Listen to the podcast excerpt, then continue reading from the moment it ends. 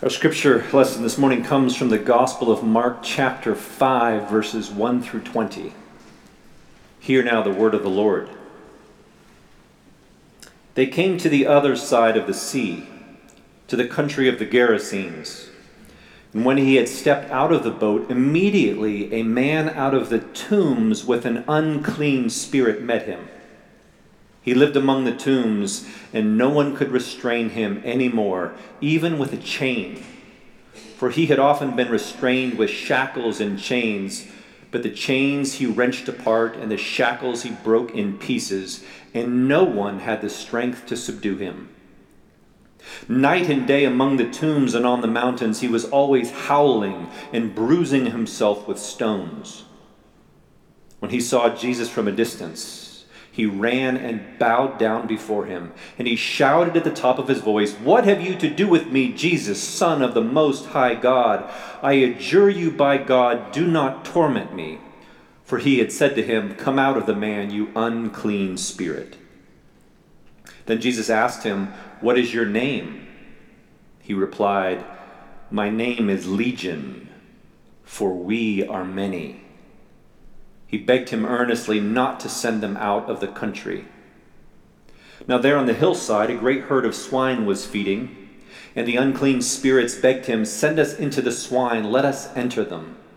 So he gave them permission, and the unclean spirits came out and entered the swine, and the herd, numbering about 2,000, rushed down the steep bank into the sea and were drowned in the sea. The swineherds ran off and told it in the city and in the country. When people came to see what it was that had happened, they came to Jesus and saw the demoniac sitting there, clothed and in his right mind, the very man who had had the legion, and they were afraid. Those who had seen what had happened to the demoniac and to the swine reported it. Then they began to beg Jesus to leave their neighborhood. As he was getting into the boat, the man who had been possessed by the demons begged him that he might be with him. But Jesus refused and said to him, Go home to your friends and tell them how much the Lord has done for you and what mercy he has shown you. And he went away and began to proclaim in the Decapolis how much Jesus had done for him. And everyone was amazed. This is the word of the Lord. Thanks be to God. Would you pray with me? Gracious and holy God, I pray now that you would pour your Holy Spirit through me, that these words might truly become your living word to your people. And I pray that you would open up each of our hearts and minds that we might receive that word exactly in the place that we need to hear it. For we pray this in the name of our risen Lord and Savior, Jesus the Christ. Amen. We live in a very strange world these days where your identity can be taken away from you. It seems like a strange concept, doesn't it? For how can who you are be stolen? And yet, if someone gets a hold of your social security number or another important information about you, they can pretend to be you and do things in your name. And anyone who has been victimized by this knows just how devastating the impact can be when you suddenly find that you have debts you did not accrue and actions that you did not take. And the more digital our world becomes, the greater the risk will be and that can be a bit frightening. But the truth is, this is not a new problem. As our text makes clear, identity theft has been going on for a very long time. And be very sure, there is far more at stake than just losing your money or your credit score. Now, in our text, Jesus has just been teaching the crowds and his disciples about the kingdom of God, the one thing that deserves and demands all of our attention and our commitment. But then Jesus gets into a boat with his disciples and they sail across to the other side of the Sea of Galilee, When they get out, they are immediately confronted by a man who had lost his identity. For he had become possessed by unclean spirits that had stolen away any semblance of who this man once was. In fact, we don't even know the man's name anymore. He's just the demoniac. And when Jesus asks him his name, it is the demons who say, Legion, for we are many. Now, when we modern folk hear the Bible talking about evil spirits and demons, uh, many of us tend to become a bit uncomfortable. But the truth is, you know a whole lot more about demons than you realize. For you see, a demon is simply anything that comes to take control of your life. And whether demons are literal or metaphorical really doesn't matter all that much once you are possessed. When these demons take over our lives, we, we quickly become anxious slaves to their demands and they cause us to engage in so much destructive behavior, convincing us that this is what gives us our identity makes our life worthwhile. It's what makes us who we are and gives our life purpose. And so, the problem with this is that most of these demons don't start off looking all that dangerous. Many of them even start off looking like good things, like work, or food or exercise or learning things on the internet or romance or helping your kid to do well or trying to be the best you can be. Be very sure temptation always comes as an angel of light, and we are easily seduced into letting these demons take control. And so the desire to be attractive and healthy easily turns into an obsession with your weight and your food intake as your entire identity gets wrapped up in your body image. The desire to do well at work and impress your boss easily transforms you into a workaholic who becomes obsessed with promotion and making money. Searching around at interesting things on the internet easily slips into becoming uh, addicted to pornography trying to help your kids do the best they can easily becomes making sure they have uh, all the right classes and tutors for everything and in every sport not idle for a season. Next thing you know your entire week becomes a race to get your kids from one event to the next. I mean after all you can't let them fall behind otherwise they might not have the right friend group or get into the right school or into the right sorority or into the right uh, job or, or, or, make it to the major leagues or, or be successful or happy or popular in life I mean, this is crazy, isn't it? And in the midst of all that, our life of faith, our relationship with God, our life in the church, it, it just becomes one more activity to try to squeeze in the midst of all these other competing demands. Of course, you don't have to have kids to get caught up in the frantic nature of our culture these days. For we are easily seduced into believing that activity equals meaning and purpose. And so we overschedule our lives so much that we leave no time for quiet, to, to, to reflect on life, or to listen to what it is that God is trying to say to us. For there are so many voices out there clamoring for our attention and our commitment. And we run around trying to satisfy them all our, our, our, bosses, our parents, our children, our spouses, our coaches, our teachers, our classmates, our friends, our neighbors, our churches, our political parties, our followers on social media.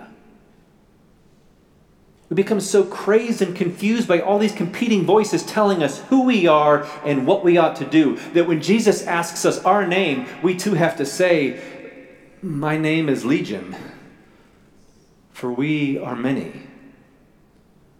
I mean, which, which me do you want, Jesus?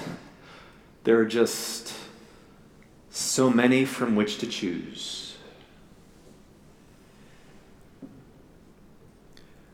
But notice how much all this frantic running around resembles the actions of the demon possessed man. For day and night he was running around like a madman, howling and engaging in self destructive behavior. And he lived among the tombs, which is only appropriate.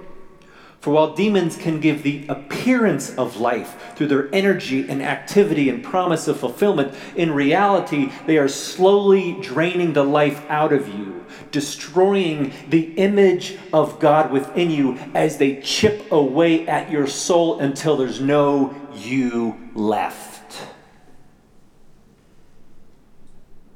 For when we lose our identity, to anything other than the God who made us. We're no longer really living at all. We're just running around in circles among the dead, forgetting that we were created for so much more than just making money or climbing the company ladder or getting good grades or having sex or being popular or achieving success.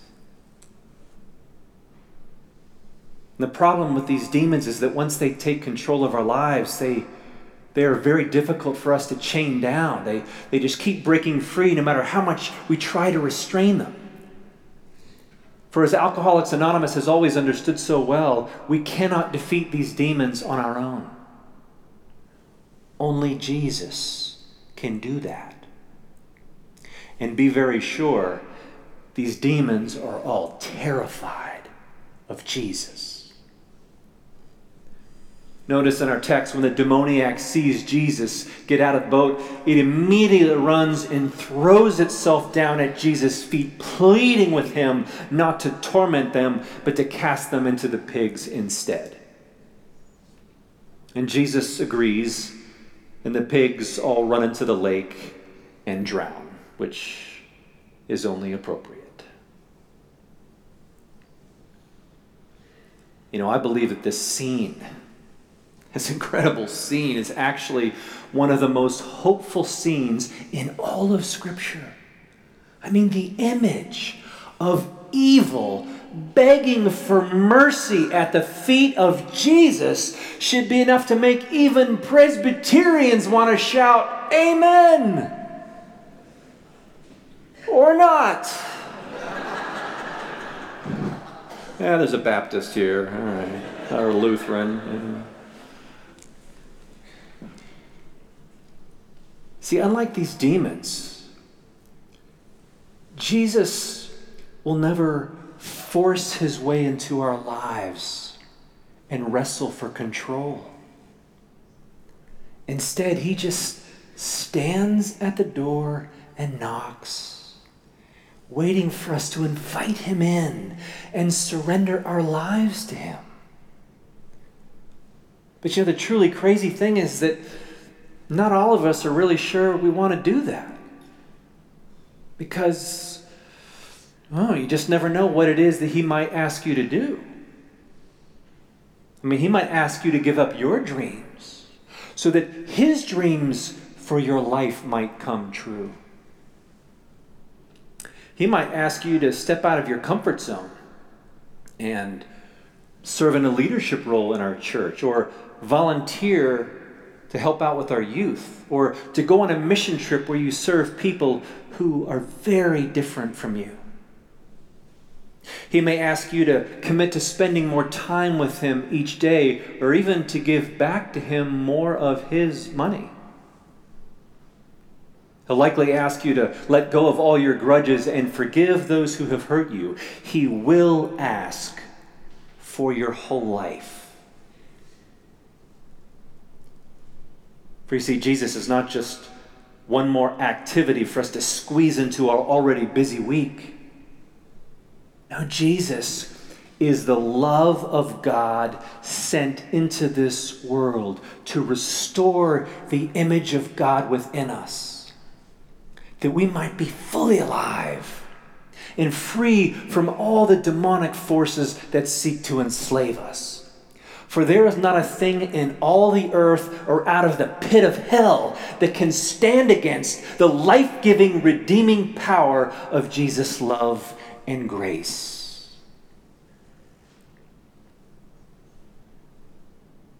And so Jesus comes looking for us as we race about trying to find an identity, as we run around attempting to satisfy the legion of voices around us.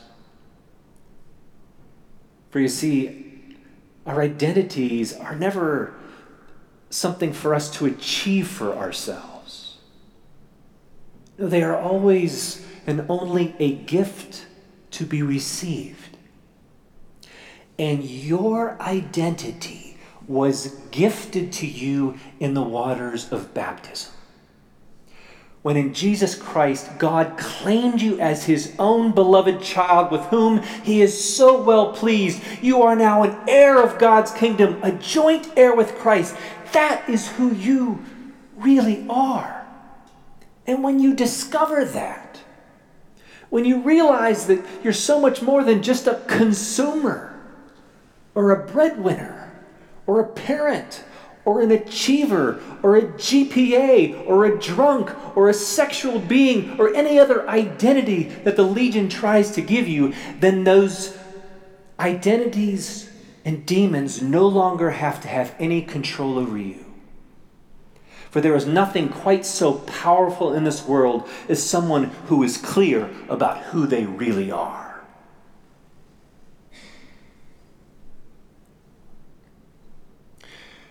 You know, there's a, a fable that is told in India about a young tiger cub who lost its mother and was adopted by a family of goats.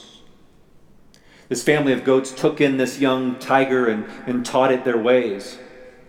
They taught it to speak their language, to, to eat their food, and eventually the little tiger thought he was a goat.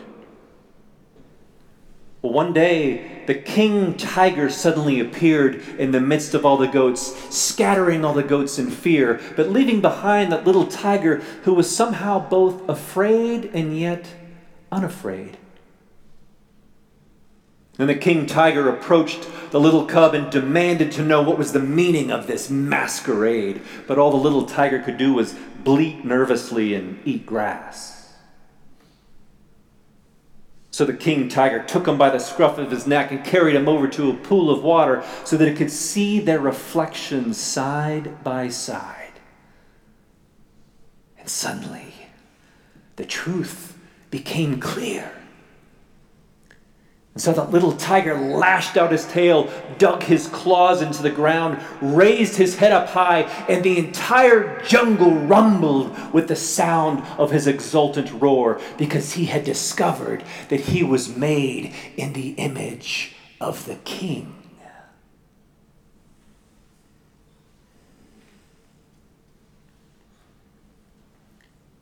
You know, our demonic world is trying its best to shape us into its image, teaching us its ways and its language and its values and its identities, and it's doing a heck of a job. But we were made in the image of the King of Kings. And when we learn to listen to His voice by continuing to place ourselves at the Savior's feet through worship and prayer and reading our Bibles and doing devotions, then we are reminded of our true identity in Christ.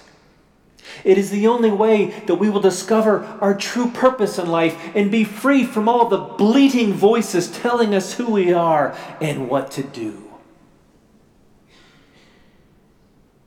But be very sure. Once you are no longer racing about like everyone else, frantically trying to construct an identity for yourself or for your children, not everyone will applaud. When the townspeople all heard about what Jesus had done to this man and these pigs, they all came out to see, and they weren't exactly overjoyed and not just because of the loss of all that good bacon. No, it was when they saw this man this crazy, uncontrollable, demon possessed savage sitting there clothed and in his right mind. It is then that they become very afraid. Now, why is that? I mean, you'd think that they all be thrilled, right, and welcome him back. We missed you while you were crazy. But I think that they were afraid because if, if that kind of power was loose in this world, then, then the world that they know it had changed and it would never be the same again. And in that kind of a world, who knows what might happen next? And most of us are just not comfortable with, with so much mystery and so little control. And frankly, as long as we're not the one running around naked among the tombs, starving and homeless, dying from gun violence or drug addiction, mistreated because of our skin color, driven from our homes because of war or terrorism, then most of us prefer things remain just the way they are. And that may be the craziest thing of all.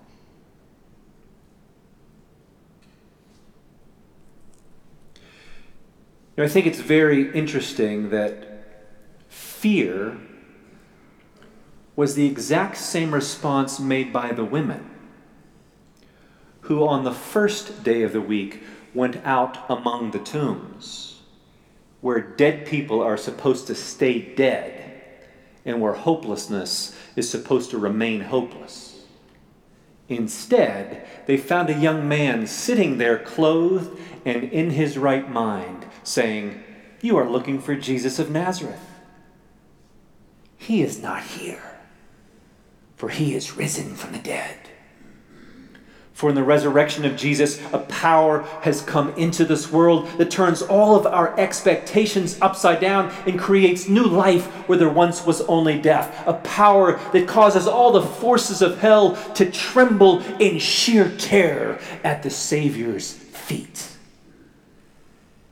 But do not be afraid, because that power is available to you through the Spirit of the risen Savior who dwells within you.